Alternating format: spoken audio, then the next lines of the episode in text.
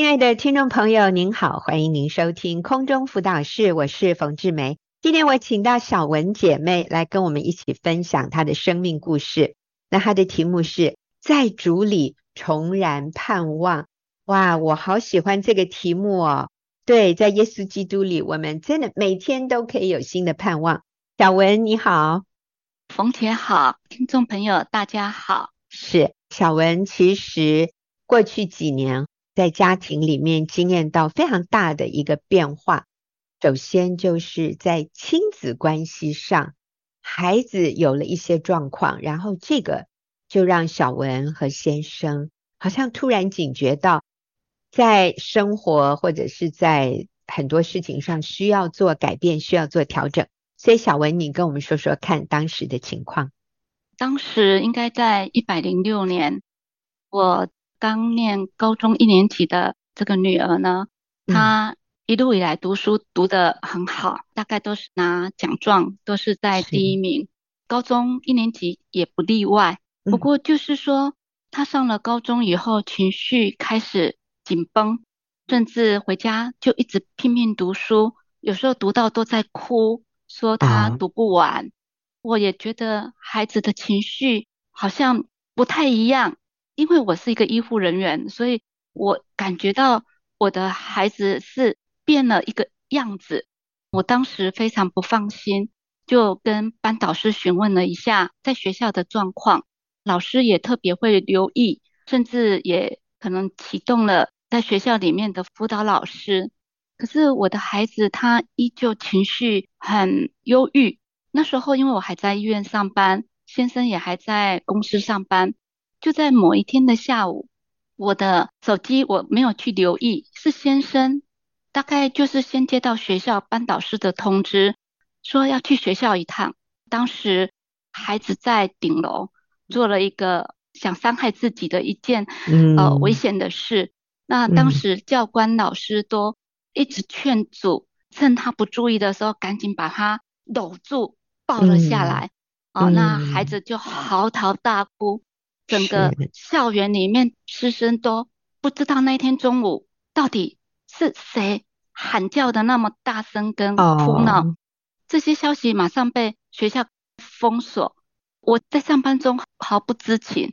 那我的先生到学校，在那边大概有一段时间以后，先生一直打我的电话，我是无意中拿到手机才看到，哎，怎么先生好像很多电话，就孩子的老师也很多电话，那我才知道，所以我就打电话回应一下先生。当时我知道以后，我连手机都拿不稳，我我。几乎我的脚也都站不住，我不知道我当时到底是什么状况，但是我知道我是很发抖的，我也快要下班了，所以我我回去家里，我是不知道我自己怎么骑回家，我不知道，但是我就是坐在客厅，因为我不知道为什么会这样。后来我的孩子，因为他被爸爸。带回来的时候，他的脸色已经是完全就没有什么神色，嗯、他就这样子像很没有感动，没有没有什么这样子一直走走走走进来的时候，我就用手去抱住他，嗯、我的孩子就大哭了。哦、那我孩子大哭以后，我也不知道该怎么办，我就一直哭。嗯、那从那个时候开始，我孩子没有去上学，在家里他就是关在房间里，嗯、但因为我们怕孩子。做危险事情，所以我们不准他锁门。嗯、可是他会锁，我又再去开。就是孩子就是在房间就这样子缩着，不吃不喝。嗯，几乎你请他要下来吃点东西，他就是没有。我没有办法，我只好通知警察，通知这个医院叫救护车，再把他送去急诊。跟我先生强制的拉着他。嗯我知道经过急诊，再经过救护车到精神科病房，整个隔离起来。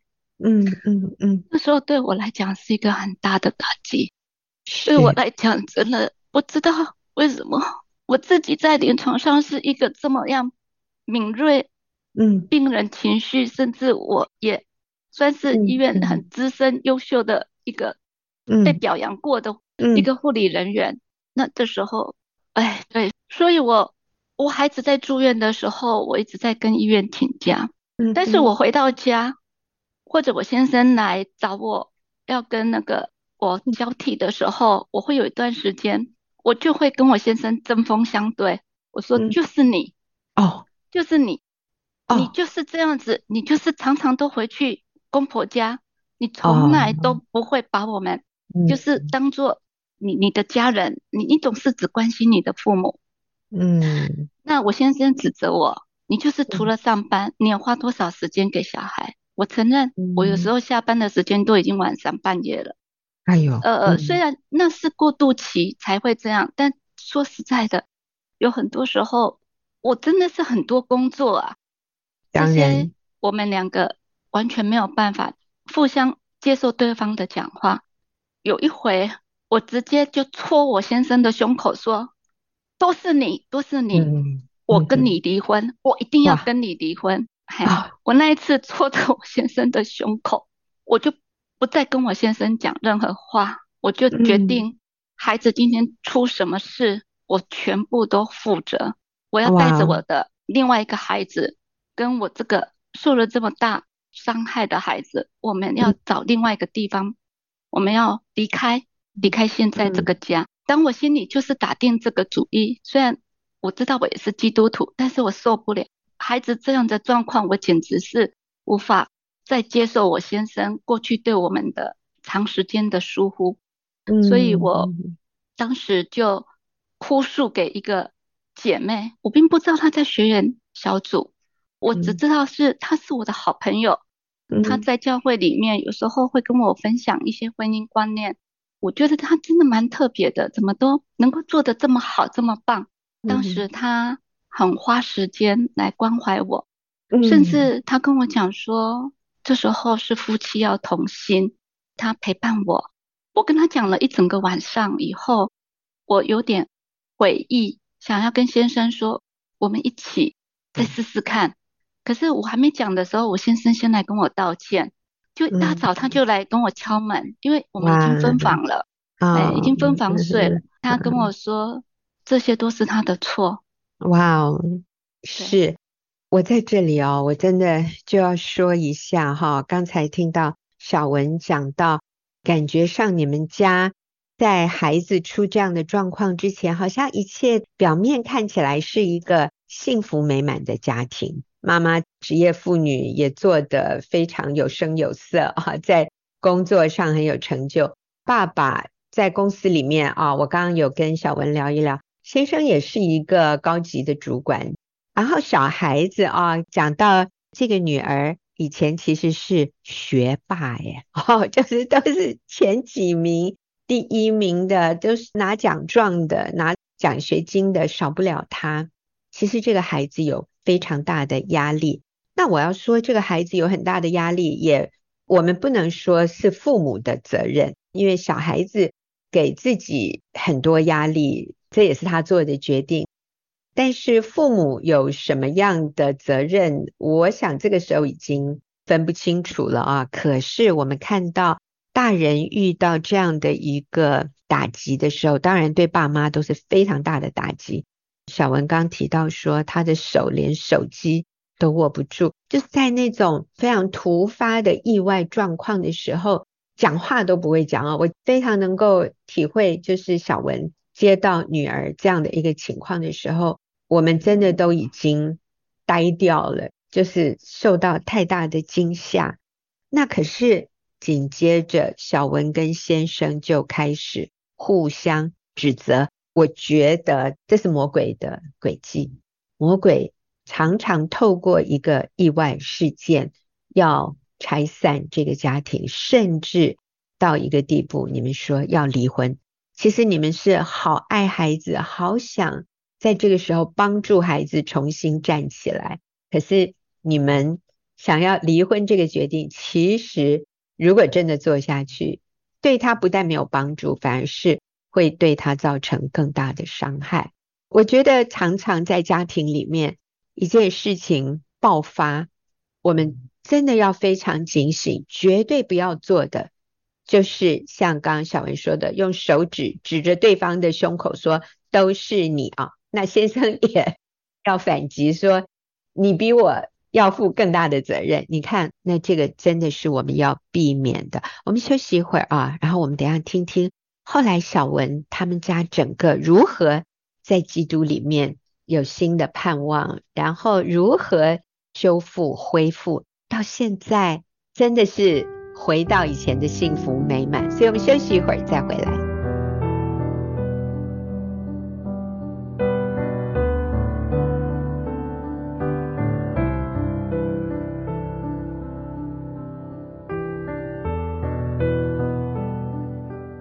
我今天请到小文姐妹跟我们分享她的生命故事，在主里重燃盼望，好精彩哦！所以后来小文你认识一位姐妹，在教会里面，她给你很大的帮助。接着呢？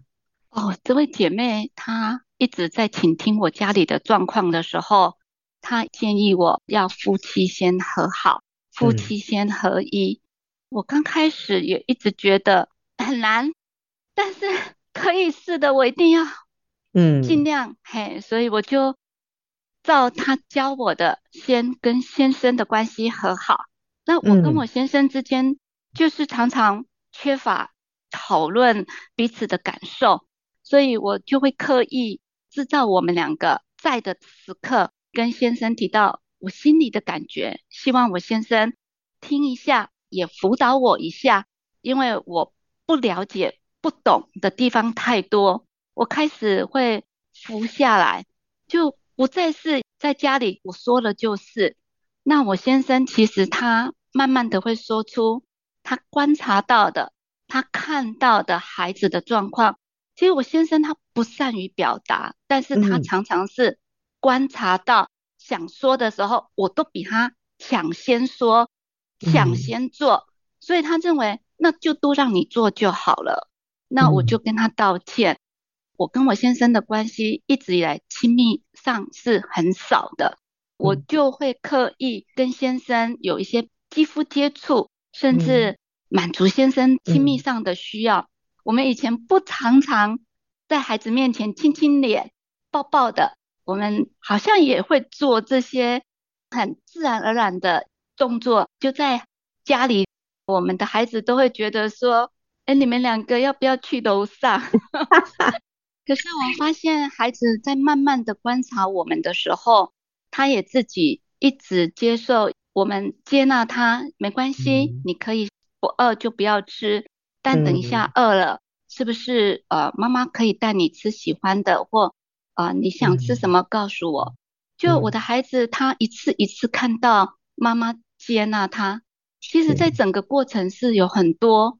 他不容易有那个心中的力量起来，他总是一次一次沮丧。嗯，可是大概就这样子，没有去学校一年的过程当中，我们最后面的两个月，终于可以带他往户外走了。他需要时间，就是说走在我们家的庭院，哪怕五分钟，也要经过八九个月以后，他才愿意走在这个外面。邻居前面这一条庭院的马路，是不是那段时间你也先暂停工作了？就是专心陪伴。嗯，对，我就跟医院先申请停职，但是后来我还是跟先生商量，就直接办退休。哎，所以我没有再回去医院了，就专心专心照顾家庭了。啊，这个是一个非常时期，可能真的是很必要的。在这段时间呢，因为我婆婆这边的身体状况也比较有大一点的改变，所以我就同时把婆婆也接过来一起照顾。不过的确很不容易，非常不容易的一段，因为我婆婆点点失智，所以我必须白天送她去日照中心，也就是我用轿车的方式，这样我才有空间跟喘息时间专注在。关心我这个孩子的情绪，嗯、我孩子发现妈妈愿意为他做的事多了起来了，嗯、那也看到爸爸妈妈的感情不一样了。以前感觉就是没有在讲什么话的，家里气氛就是大家各回自己房间，现在可以同桌吃饭，又陪陪他聊天，甚至晚上我也比较多的时间先陪他睡着了以后再回到我先生旁边睡觉，所以我的孩子慢慢的有活力。他本来有去 Seven 打工一个月，嗯哦、可是他自己、啊、对，你看他进步了，然后他搬那些牛奶。搬那些要上架的那些瓶瓶罐罐的东西的时候，嗯、他发现好重哦，嗯、他还是回去学校念书好了。所以他就跟妈妈说要回学校，那我们就大概就这样子又重新跟他申请另外一个学校。只是说他在那里又遇到一个挫折，所以后来他又在那里办了一个休学，这个休学又休学了半年多，然后等到了再隔大概半年多。他又跟我们提说想要再试试看，嗯，我觉得我允许我的小孩起起伏伏的这两年，嗯、最大的支持还是在我先生。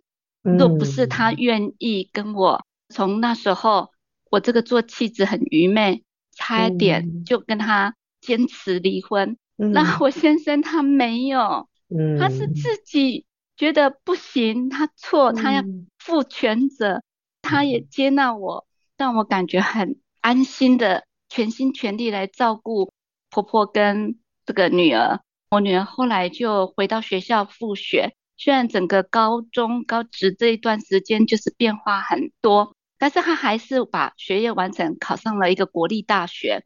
那现在已经大学了，一年级了，今年要升二年级了。所以孩子住在家里吗？还是住在外面？是在学校。是。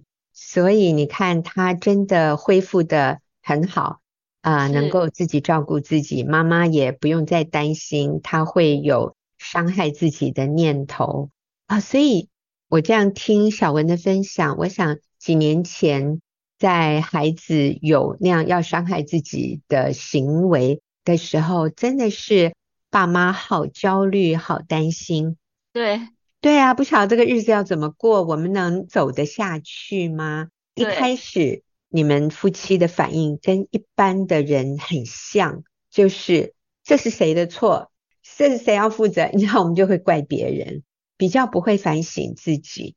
可是当我们愿意安静下来，为自己的这个部分负起责任，其实有的时候我们也负不了责任，我们很软弱，我们好有限。真的来到神面前，用上帝的方法。那那个时候，小文就参加了学员妇女小组，对，就有同伴陪伴你，然后有一个正确的指引，圣经真理的指引。讲到夫妻的关系，其实是家庭里面最优先。小文也学习敬重、顺服丈夫，看到先生其实是很有担当的男人。其实先生也做很多改变，我觉得也愿意软下来，然后你们夫妻可以有这种充满爱意的互动，在家里面，甚至让孩子看见。你问孩子一开始为什么要有那些伤害自己，或者是说给自己压力那么大，其实他也说不出个所以然呢。他说不出来，对呀，嗯，也不用说了。我想他也觉得没必要说。或者啊，其实这就是一种像我们里面每个人都有一个爱的水槽，这个爱的水槽哈、啊、流空了，就是那个水流光了，那个槽空了，这个人就会有这种觉得非常空虚，觉得活着没有力量、没有盼望的感觉哦。但是他他说不出来，他就是觉得很空，他就是觉得很无力，活着很没有意义。很没有目标、没有目的的活着，然后就压力很大很大啊！所以其实你要他抽丝剥茧，他不见得做得到。但是爸爸妈妈改变彼此相处的模式，就是父母开始彼此扶持、彼此相爱，家里有温度了，家里温暖，而且这个家是一个安全的，这个家不是一个冰冷，不是一个。随时就会爆发冲突的这样的一个情况。当这个家变得安全稳定，这个孩子里面很多的东西慢慢放松。其实不一定是孩子哦，有的时候是丈夫，有的时候是妻子，他里面也是纠结纠到他得了忧郁症、躁郁症，他失眠，或者他也有轻生的念头。但是当那个家里的氛围改变，就是最好的疗愈。哎，那个真的比吃什么镇定剂啊、什么安眠药效果可能更好，而且是长期的，而且是从根源的地方开始得到医治。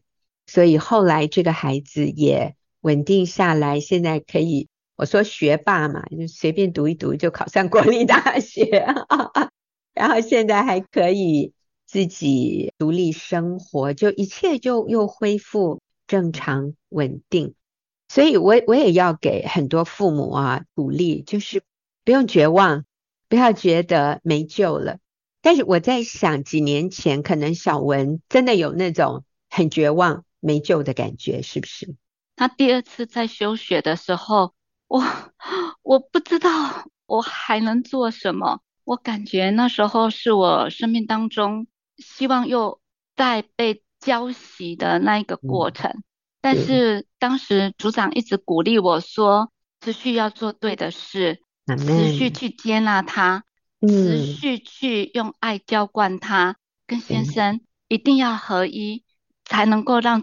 孩子感到有安全感，是对，所以我也要说哈，其实小文跟先生之前所做的也都没有白费耶。我是说，从孩子小到大，你们一直是一个稳定的家庭。你先生没有外遇，你也没有什么情绪不稳定啊。我在想，你也是一个很成熟，然后一切都按部就班的妈妈。但是，当我们遇到了一些挑战、困难的时候，我们真是来到主面前。用上帝的方法，那我想小文，你跟公公婆婆的相处其实也有非常大的突破。那以前是怎么样？那现在怎么样？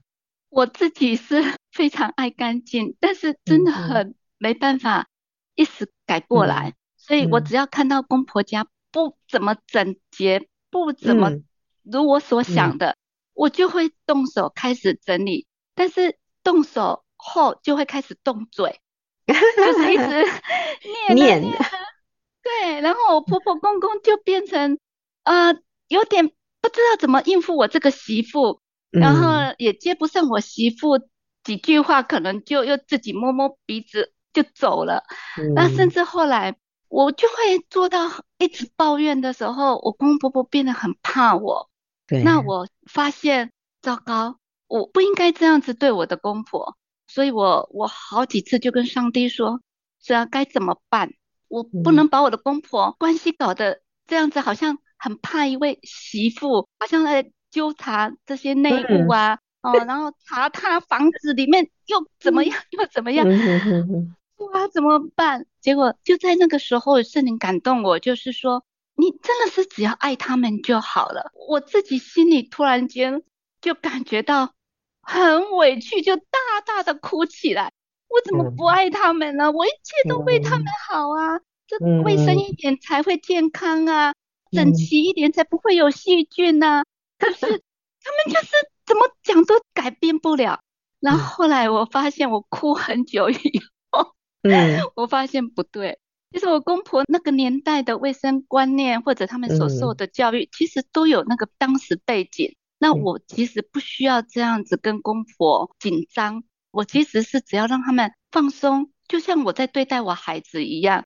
所以后来我回去常常是跟我公公婆婆说笑话，然后他们很喜欢听邓丽君的歌，嗯、那有时候我就教他们唱《野地的花》，嗯、啊，我就常常是陪他们唱歌啦，唱老歌，嗯、啊，甚至回去的时候都会跟公公婆婆说，来，我们要来一起祷告哦。啊，我来为公公婆婆你们祝福，然后他们就会闭上眼睛，然后跟我一起做祷告。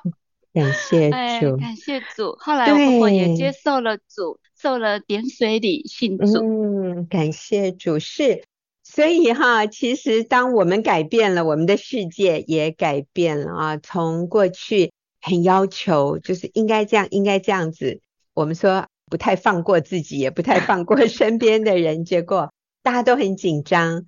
我觉得小文好棒，他就从自己先改变起，先接纳先生，尊重先生，爱先生，把家里的氛围改变，孩子也放轻松了。然后我觉得陪伴孩子好几年哦，真的很不容易。尤其我们看到孩子的情况起起伏伏，有些听众朋友可能你是看到你的先生或者看到你的太太，他的情况起起伏伏，怎么昨天很好，今天又走样了啊？我们都不要挫折，不要气馁，我们就是要坚定的相信，我们走在对的路上，我们做我们该做的，让神来负责。所以小文后来对公公婆婆也改变了态度，还有相处的方式。那现在全家在一个稳定、喜乐、和谐，然后充满盼望的家庭氛围里面，真好。所以小文是那一个带来改变的关键人物。当然，他先生、孩子、公婆也都很棒。其实是当我们开始接纳，我们尊重别人，我们信靠神。我们里面不再焦虑，不再担忧害怕的时候，我们发现，其实我们真的是可以经验到在耶稣基督里面的平安还有喜乐，然后我们也把这样的平安喜乐带给我们身边的人。所以家里脏一点没关系。我刚刚跟小文聊天的时候，他说：“哇，这婆婆的血糖很高哈。”其实我就说，糖化血色素高一点也 OK 啦。她都八十三岁、八十九岁了，已经 非常长寿了哈。呃，不用天天盯着那个数字，变得大家都好紧张。我们就放轻松，交托给主，做我们所能做的啊。那我相信，我们就能经验到从神而来的平安和喜乐。我们今天好，谢谢小文。那我们休息一会儿啊，等下进入问题解答的时间。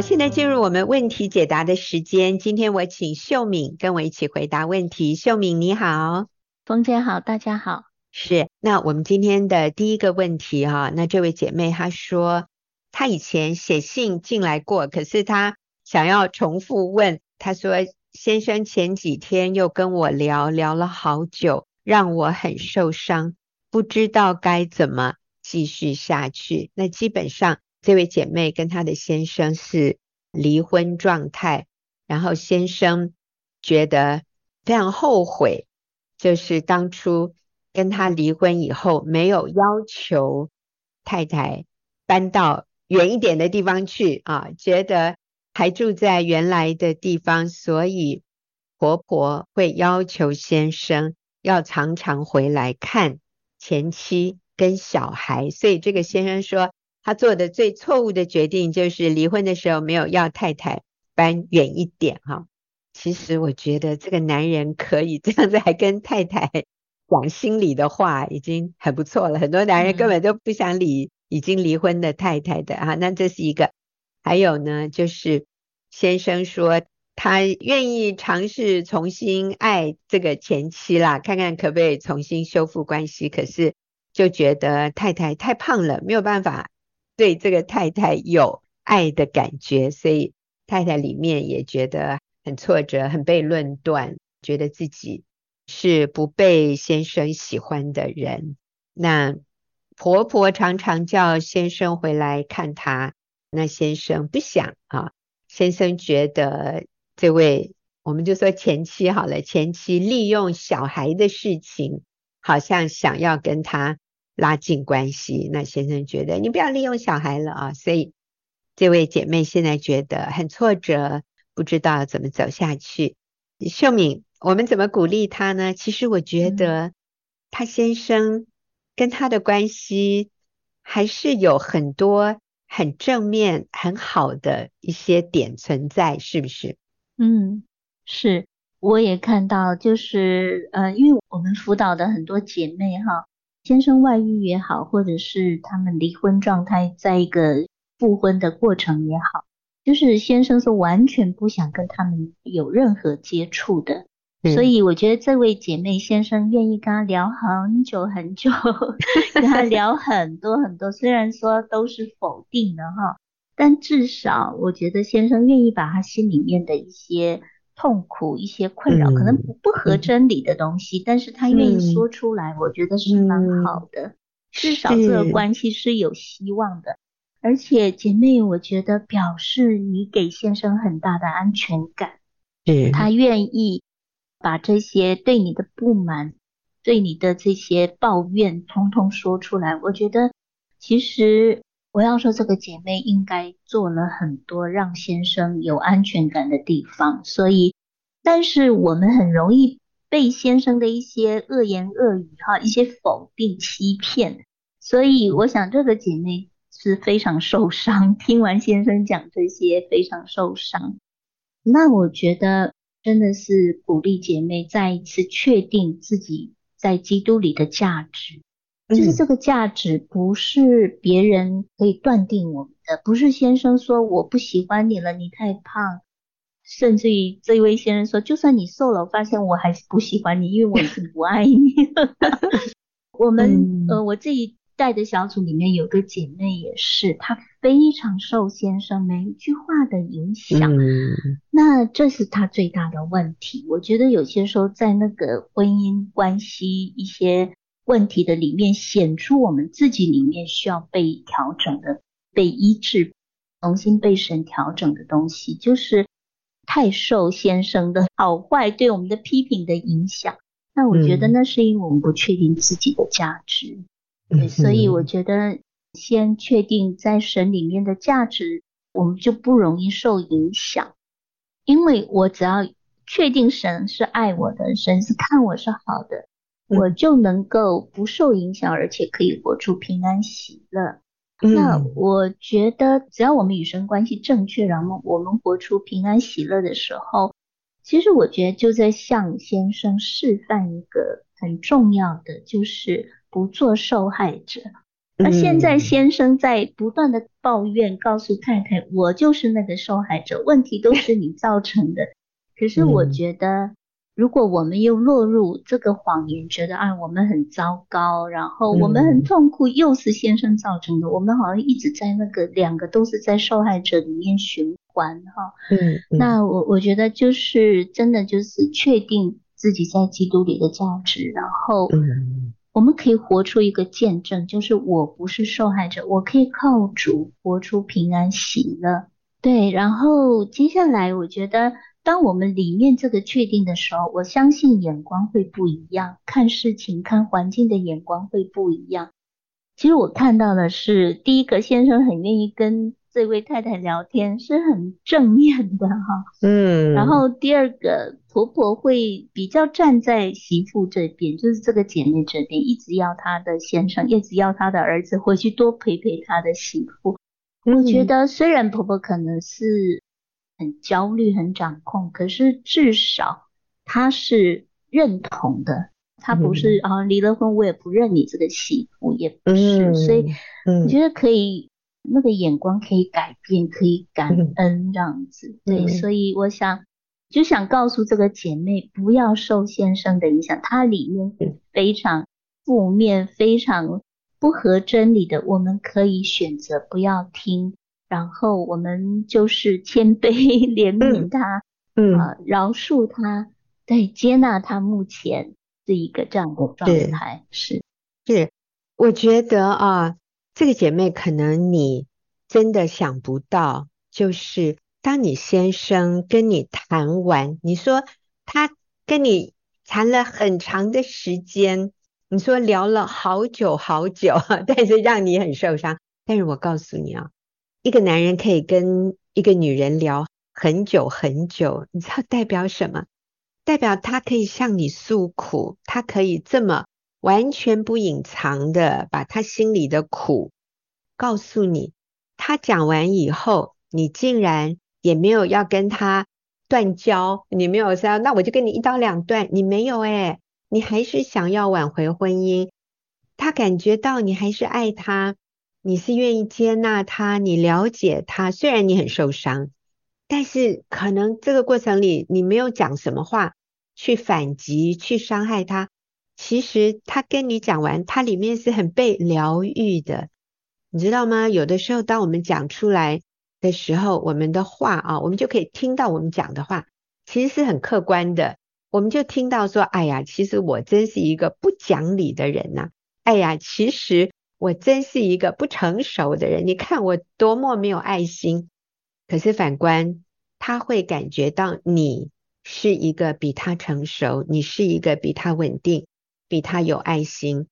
其实他批评你胖，批评你的这些外观，你都没有反过来批评他，然后你还愿意继续爱他。其实他是很羞愧的，我相信他绝对有像我刚讲的这些，他觉得被了解，他觉得被尊重、被接纳，然后他会感觉很为自己而羞愧。你知道他的心会比较软，他会更客观的看到自己的问题，而且我觉得让他最感动的是，他这样的我们叫抹黑啊，他。他这样的羞辱、伤害你，你竟然还愿意继续爱他。其实我在一旁，我听了，我看了你所写的，我都很被你感动耶。嗯、我都觉得你还不放弃，你还愿意继续，你还会写信来问说我要怎么走下去，代表你很想走下去。我都被你感动诶，姐妹。所以我们不要让先生。来定义我们的价值，我们也在示范给他看。他可能希望娶到一个什么模特儿吗？一个 model 身材的女人来定义他自己的价值吗？那实在是一个大骗局啊！那实在是扭曲的价值观。但是我们示范给他看，就是我的价值不是你可以决定的，我的价值是创造我的天赋决定的。所以我在基督里面，我在天父的眼中，我是非常宝贵的。我仍然愿意爱你，我相信这就能改变你的先生，诶，这能扭转乾坤。好，那我们休息一会儿啊，我们再回来看下一个问题。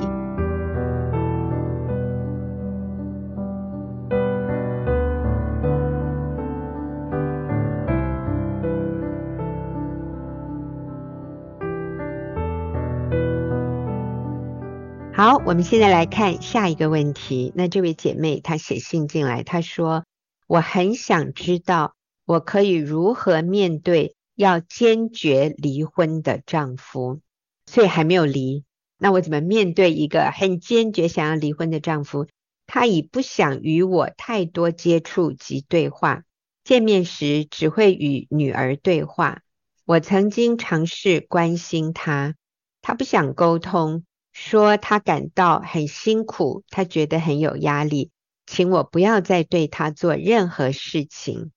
可是看见你们的文章，你们的见证，我看到很多姐妹继续温柔对丈夫，然后丈夫就回转。可是我什么都不敢做，因为我先生不想沟通，我只能向神祷告。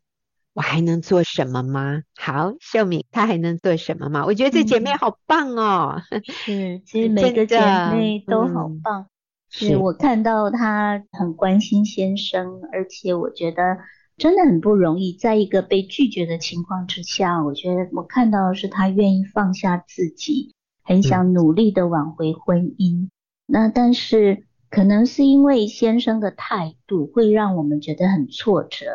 嗯，会感觉到被拒绝，然后我们就害怕受伤、退缩，甚至于疑惑，就是对自己产生疑惑，没有信心，是不是这样做是不是正确的？或者说，哎，我是不是值得继续这样做下去？其实，可能他身边很多人也会觉得，你要面对现实，你不要再继续下去了。那我觉得在这里鼓励姐妹啊，呃嗯、其实我每次看到。这些姐妹，我是没有先生没有外遇，但是我们身边有很多这样的姐妹的时候，就我会有一种上帝特别恩宠这些姐妹，特别把一个，其实上帝自己做也可以，可是上帝邀请他们，我觉得这是一份荣幸，就是我觉得上帝会带领他们，会去面对被拒绝的先生，我觉得这是一份。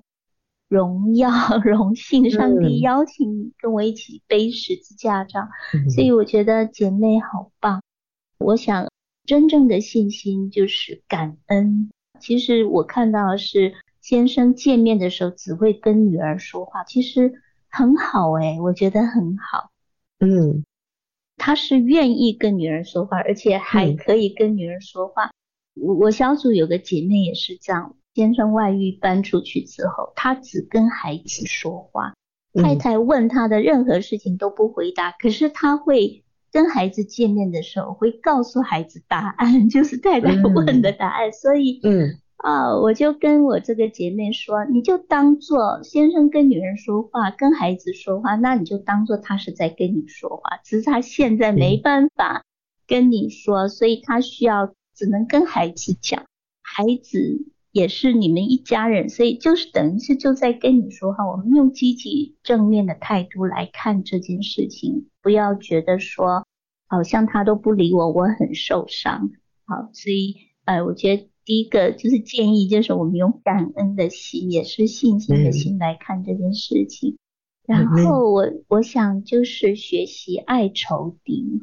其实人的爱非常的有限，嗯、我们的爱是相对的，就是他这样对我，我就不想对这样对他了，我就受伤，嗯、我想躲起来，容易受对方的影响。嗯、可是神的爱是绝对的，就是神可以给我们那个能力去爱。拒绝我们的人，给我们伤害的人。圣经说，当我们爱仇敌的时候，我们就像天赋一样完全。其实我常思考这句话，嗯、我觉得那个完全就是我们就有神的性情在我们的里面，我们就与神有份。所以啊、呃，我想这个过程很不容易，但是如果我们确定我们是。荣耀的，我们不是低贱卑微的，我们是高贵的，在做这些修复的关系的事情哈。嗯，那在这个过程里面，我相信神也炼尽我们里面生命的一些不堪一击的地方，和上帝也会炼净我们。嗯、所以我想，这是神给苦难，在苦难里面，上帝给人很大的恩典，嗯、就是向先生施恩典。所谓的堆炭火在他头上，就是觉得那个恩典是可以穿透他刚硬的心，所以鼓励姐妹继续做你该做的，继续爱先生。那不要怕他拒绝，这样他拒绝其实是很正常的。嗯，我记得前几个礼拜活动，就是那位有外遇后来回转的弟兄，他说当时他太太。在整个婚姻风暴期间里面，这个男的说：“不管我怎么对他，他就是仍然对我微笑，他仍然爱我。”他说：“我心里都在想，他是怎么做到的？我太太到底怎么做到的？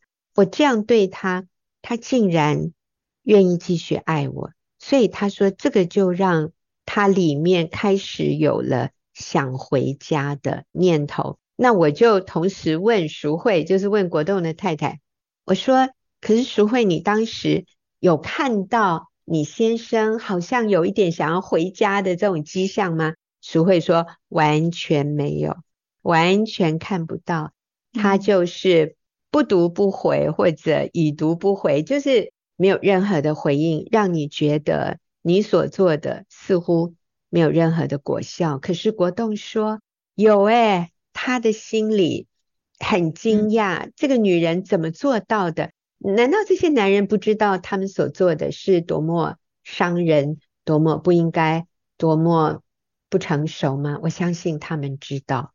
国栋说，在他的里面就有了想要回转的那一个种子，诶，那个那个想法就在他里面产生了，然后最后他就真的回家了。所以姐妹们，你们做的好重要，好正确。都有用的，都是有功效的，不是一点用都没有。嗯，你也不是什么都不能做。我们就说，你继续做你能做的，我们把结果交托给神。好，谢谢谢谢秀敏，也谢谢今天听众朋友的收听，我们就下个礼拜再会。